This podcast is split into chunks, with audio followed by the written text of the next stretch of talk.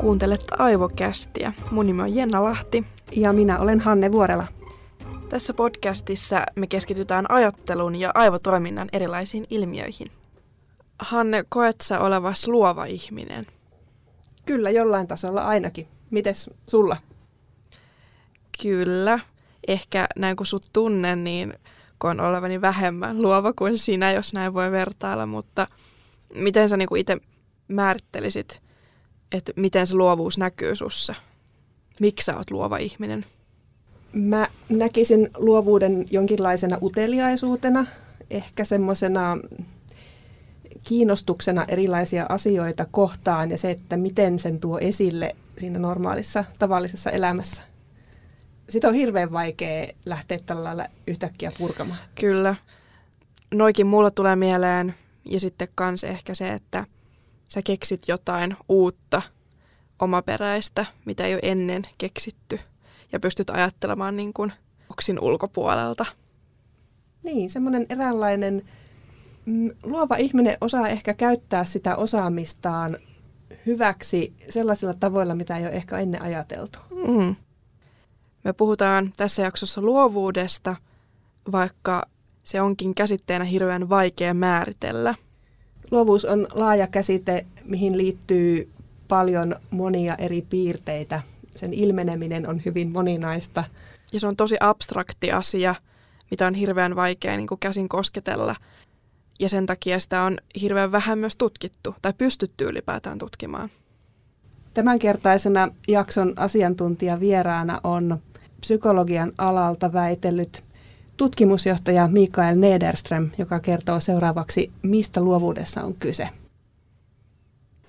Se voisi ajatella niin, että, että se on tota, käytännössä niin tota, kyky ajatella asioita uudella tavalla, tuottaa mahdollisimman paljon ideoita, jotka on, jotka on mahdollisimman omaperäisiä.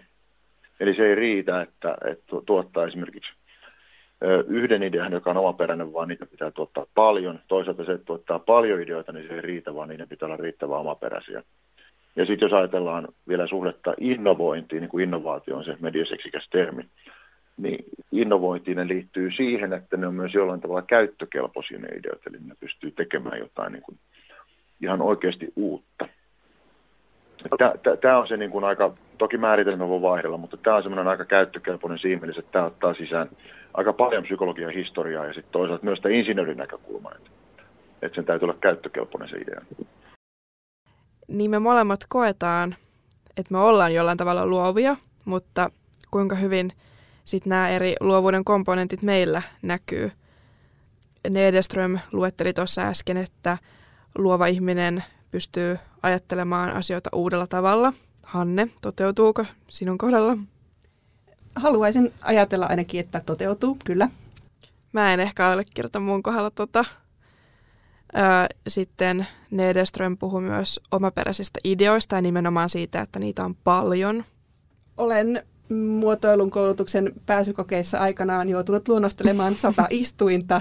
Oho. En päässyt ihan siihen sataan, mutta tarpeeksi tuli, että pääsin sisään. Kyllä voisin sanoa, että tämäkin toteutuu. Kyllä mä koen, että tämä taas sit mun kohdalla myös toteutuu. Öö, Nedeström puhui myös näistä innovaatioista, että sä pystyt keksimään jotain uutta, mikä sitten toimii myös käytännössä. Tämä on minusta kyllä myös aika tärkeä ominaisuus on todisteita, että kyllä itsellänikin tämä ehkä toteutuu jollain tasolla. Mm, sama homma. Voidaan myös ajatella, että älykkyys on osa luovuutta. Että sä et voi olla luova, jos et saa älykäs. Ehkä tämä on aika tällainen... Tämä kuulostaa aika selvältä tämä mm. yhteys. Näiden komponenttien lisäksi joskus on myös pidetty luovuuden osana mieltymystä monimutkaisiin ja epäsymmetrisiin kuvioihin. Enää tätä ei ehkä allekirjoiteta. Tutkimusjohtaja Mikael Nederström kertoo tästä lisää. No yksi, yksi tapa aikoina oli nähdä, nähdä luovuus, se oli hirveän yksipuolinen, mutta se oli aikoinaan, kun, kun tuota taidekoulun Jenkeissä valittiin porukkaa, niin se oli tämmöinen monimutkaisuuden mieltymys. Mutta siinä on se ongelma, että se on, se on hirveän niin kun, se on rajoittunut aika pitkälle estetiikkaan. Ja se, se toimikin visuaalisesti tämä testi niin, että siinä on se ajatus, että on, on, on symmetrinen ja sitten on epäsymmetrinen monimutkainen kuvio niitä tulee aina uudestaan tämmöisiä osioita, jos pitää valita, että kummasta tykkää enemmän. Ja sitten kun riittävän monta kertaa piti enemmän sitä epäsymmetrisestä kuin, kuin sitä tavanomaisesta symmetrisestä muodosta, niin todettiin, että okei, nyt sä oot luova. Ja sitten näitä korreloitiin vaikka jossain, jossain San Franciscos taidekoulun oppilaiden tuotoksiin, niin sitten huomattiin, että itse asiassa siellä on tietty korrelaatio täällä, täällä niin kuin monimutkaisuuden mieltymyksiä, epäsymmetrian mieltymyksiä ja sitten sen todellisen outputin välillä siellä taidekoulussa. Mutta sitten myöhemmin, myöhemmin sit todettiin, että tämä on pikkusen turhan, turhan niin kuin aistimellinen tapa katsoa tätä asiaa. Että on, on siellä enemmän, enemmän ehkä, tai siellä on myös sellainen kognitiivinen komponentti, joka on tärkeä.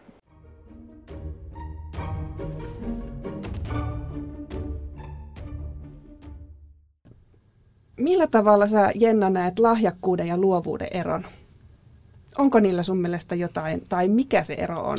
Niin, ensin mä ehkä ajattelen, että nämä voisivat olla synonyymejä, ja ehkä arkikielessä joskus käytetäänkin synonyymeinä, mutta sitten kun rupeaa miettimään, niin mun mielestä näillä on aika suurikin ero.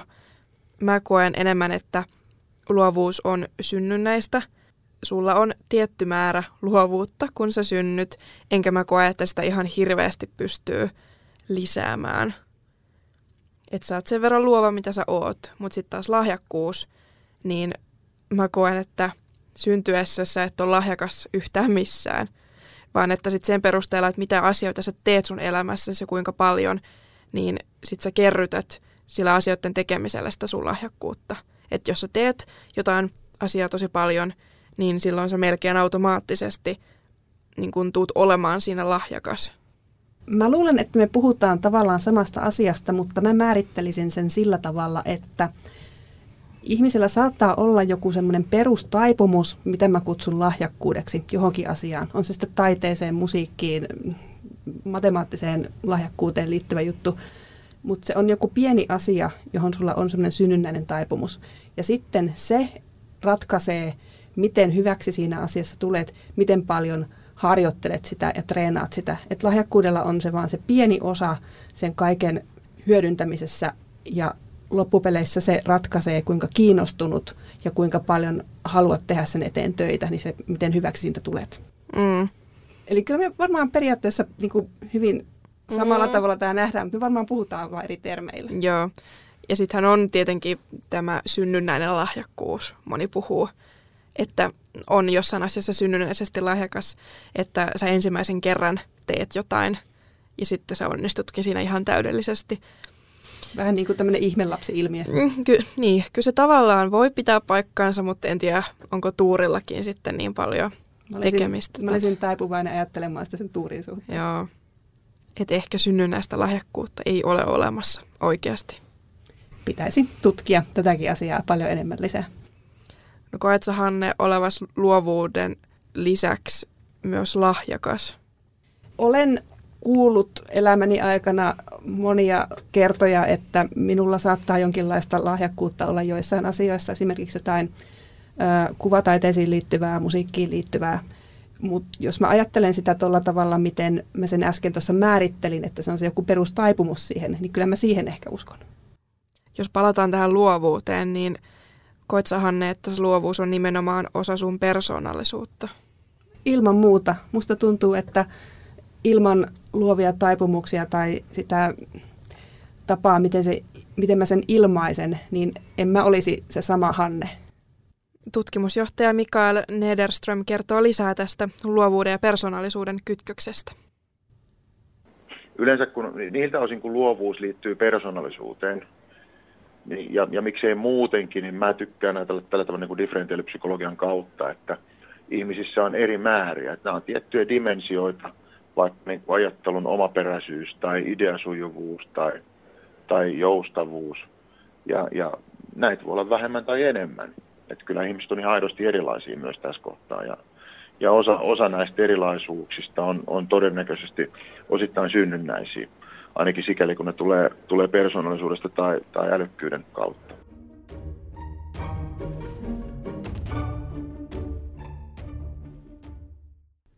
Älykkyysjaksossa tuli ilmi, että älykkyys periytyy, ainakin osittain, mutta periytyykö myös luovuus? Mä en koe, että luovuus periytyy, koska kun mä mietin mun vanhempia, niin mä koen olevani paljon luovempi kuin he. Heillä ei ole ikinä ollut mitään yhtä tarkkaa kiinnostuksen kohdetta.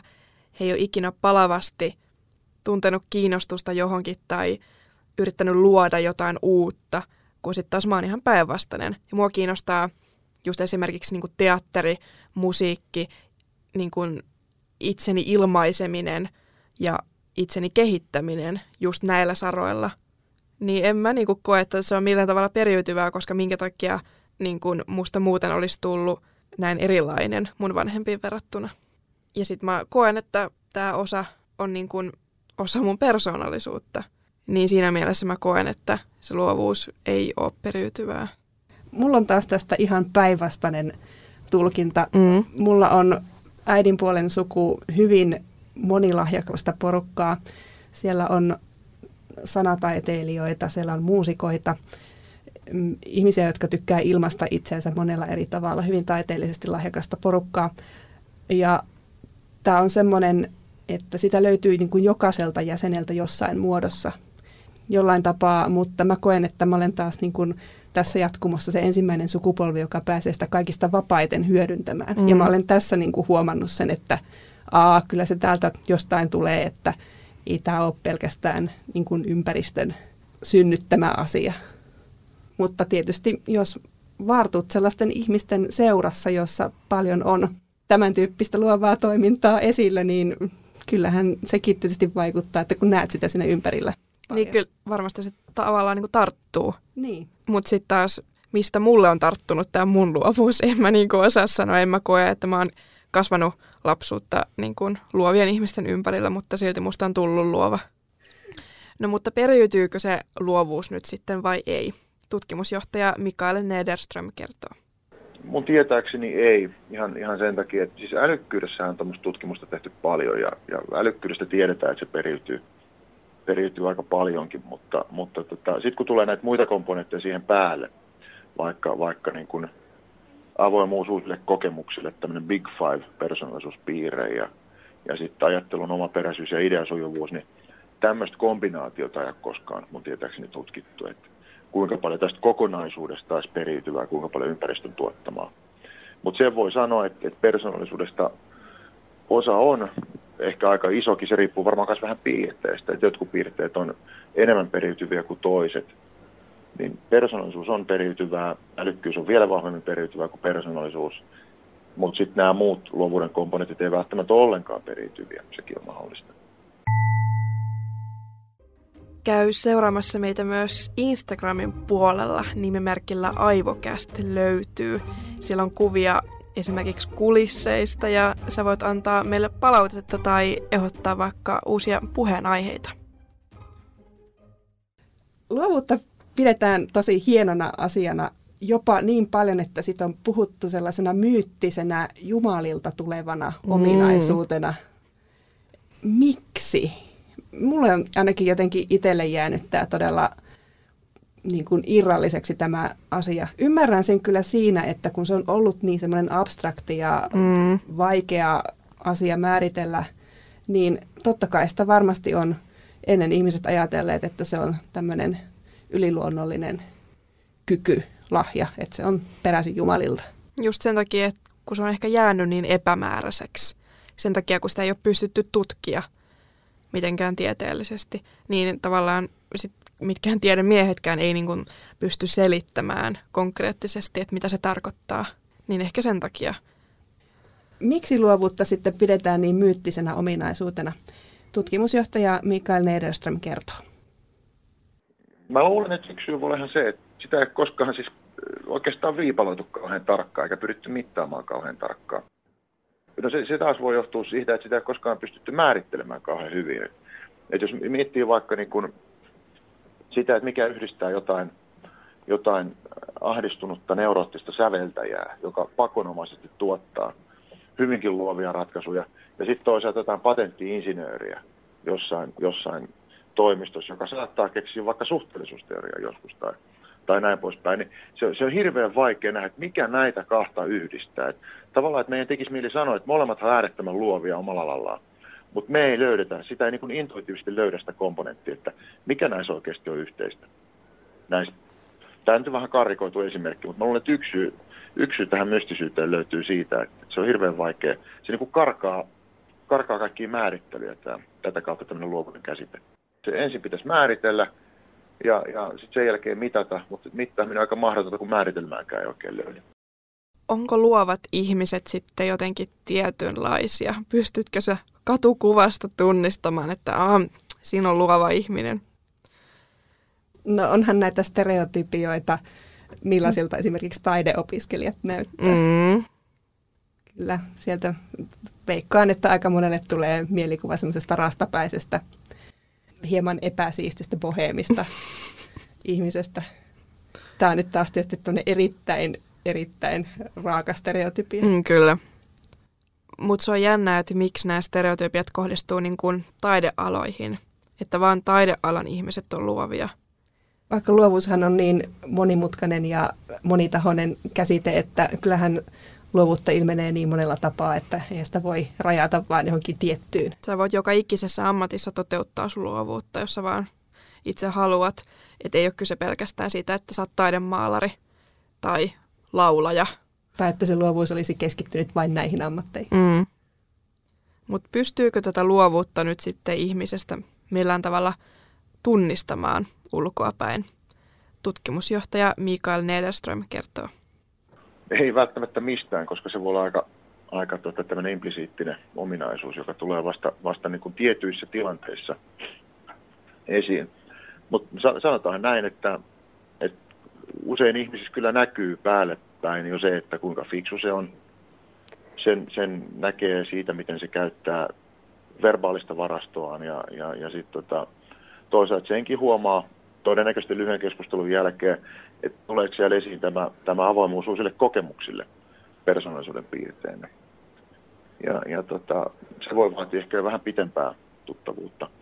Mutta sitten jos mennään sinne niin kuin ajattelun omaperäisyyteen ja ideatuotteliaisuuteen ja ajattelun joustavuuteen, niin nämä on hyvin vaikea nähdä.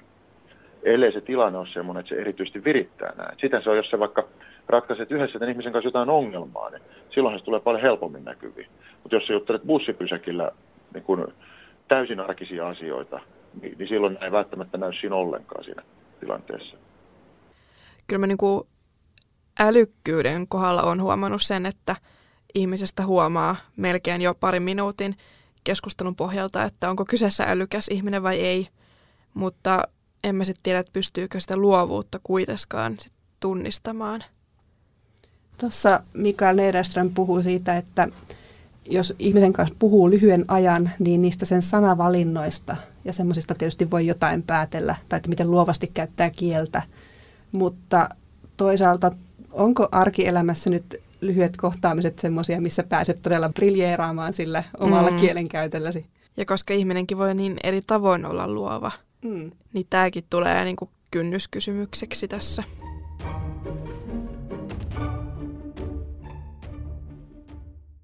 Älykkyysjaksossa mietittiin, että onko älykkyyttä pakko käyttää yhteiskunnan hyväksi, niin nyt voitaisiin puolestaan miettiä, että pitääkö sitä luovuutta käyttää yhteiskunnan hyväksi. No tästäkin voisi semmoisen omakohtaisen esimerkin heittää taas kehiin. Puhuin tuosta aikaisemmin, että mun suussani on luovuutta monenlaista aika paljon.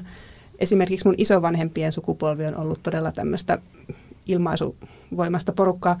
Mutta sitten taas esimerkiksi mun äidin sisarukset ja sellaiset, niin heillä ei ole taas minkäänlaista tarvetta tällaiseen toimintaan. He eivät harrasta mitään tämmöisiä luovia juttuja, eikä se niinku kiinnosta heitä millään tavalla – se on mun mielestä ihan hyväksyttävää, että he eivät halua toisaalta niin lähteä tällaisella tasolla kilpailemaan. Ehkä se on jopa sitäkin, että siinä vähän suojelee itseänsä, kun tietää, että sitä verrataan siihen toisten suorituksiin. Niin. Voisiko tässä olla ehkä semmoinenkin taustalla? Mutta toisaalta tekeekö siinä vähän niin kuin ehkä vaan itselleen hallaa, jos ei käytä niitä kykyjä? Niin mä mietin, että onko kyse enemmän vaan siitä just, että, että itselle tekee sitä hallaa eikä niin kuin enemmän koko yhteiskunnalle että mä koen, että sit vaan itse hyötyy siitä, jos käyttää sitä omaa luovuuttaan.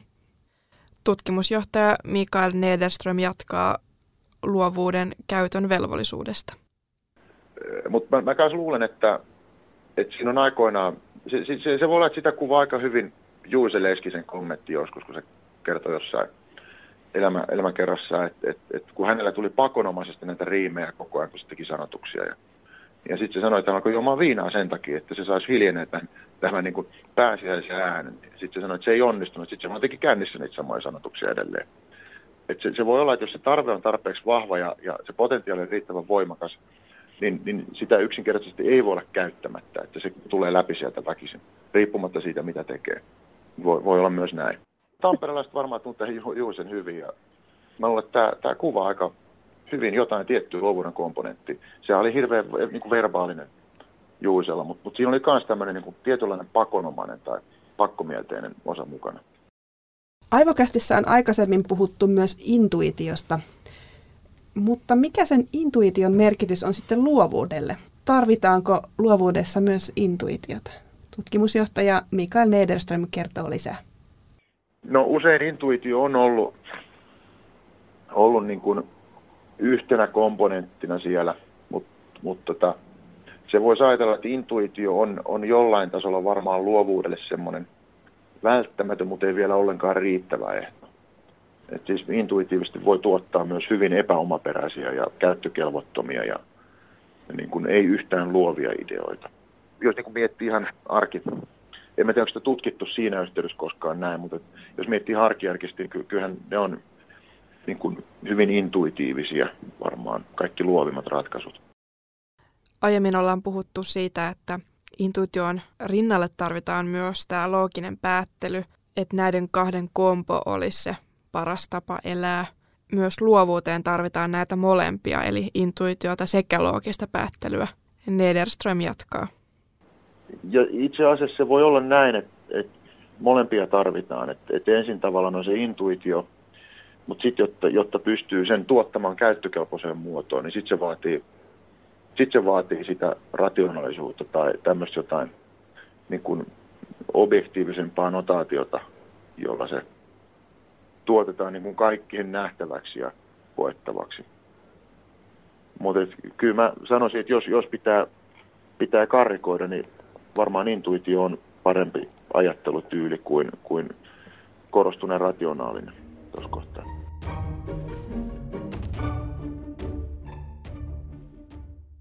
Miten sitä luovuutta sitten voi kehittää? Tai voiko sitä edes kehittää? Milloin sä koet, Jenna, olevi, olevasi aidosti luovimmillasi?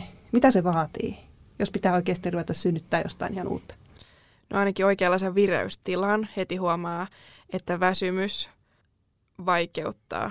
Tai sitten taas toisaalta mä huomannut, että sellainen yliväsymys kolmelta aamuyöllä, kun oot vielä hereillä, niin silloin myös niitä upeita ideoita alkaa satelee, mutta siis joo, se oikea vireystila tarvitaan mun mielestä. Ja kyllä mä huomaan itsellä ainakin sen, että jos mä oon väsynyt, niin mä käyn todella hitaalla. Mä oon itse huomannut tämän, että tarvitaan kyllä riittävän määrän lepoa. Jos on oikeasti todella stressaantuneessa tilassa ja tuntuu, että on sellainen paine luoda jotain, niin eihän siitä tule yhtään mitään. Joo, se paine on myös se, mikä pitäisi poistaa. Tai mulle se, että jos mun on pakko nyt keksiä jotain. Ja sitten tulee vielä joku aikaraja, että tähän päivämäärään mennessä pitäisi keksiä, niin silloin se ei niin kuin ainakaan tule. Joillekinhan tämä tämmöinen deadline-ajattelu toimii aivan loistavana tämmöisenä sparraajana hyviin tuloksiin, mutta... Mulle noin deadlineit on toiminut lehden toimituksessa, kun mä oon ollut toimittajana, ja mä oon tehnyt jotain juttua, mikä pitää olla valmis vaikka kolmen tunnin päästä – niin siinä mielessä se toimii se aikaraja mulle, että mä pystyn tuottamaan sitä tekstiä. Mutta sitten taas mm, mä en koe, että se sanomalehti tekstin tuottaminen on sillä tavalla luovaa, koska se on niin rutiininomasta.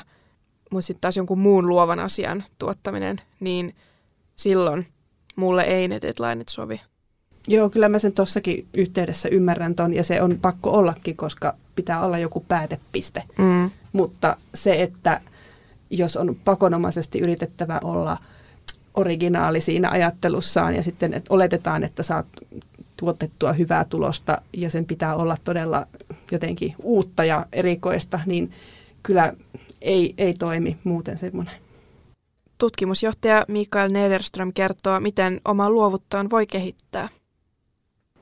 Kehittäminen on vaikeaa, koska persoonallisuutta on aika vaikea muuttaa ja, ja tota, älykkyyttä käytännössä ei voi muuttaa, mutta mut, tota, se voi ajatella ehkä niin päin, että niitä luovuuden esteitä voi, voi jonkun verran poistaa. Eli, eli tavallaan silloin se pitäisi ehkä ajatella niin päin, että se todellinen luova potentiaali, joka ihmisessä on, niin, niin jos se ei realisoidu, niin, niin silloin, silloin se voi saada realisoimaan, kun poistaa, realisoitumaan, kun poistaa niitä, niitä esteitä siitä, joita voi olla esimerkiksi liiallinen itsekritiikki tai, tai neuroottisuuden tuoma ajattelun tai, tai paineen tuoma ajattelun kapeutuminen ja tämän tyyppiset asiat.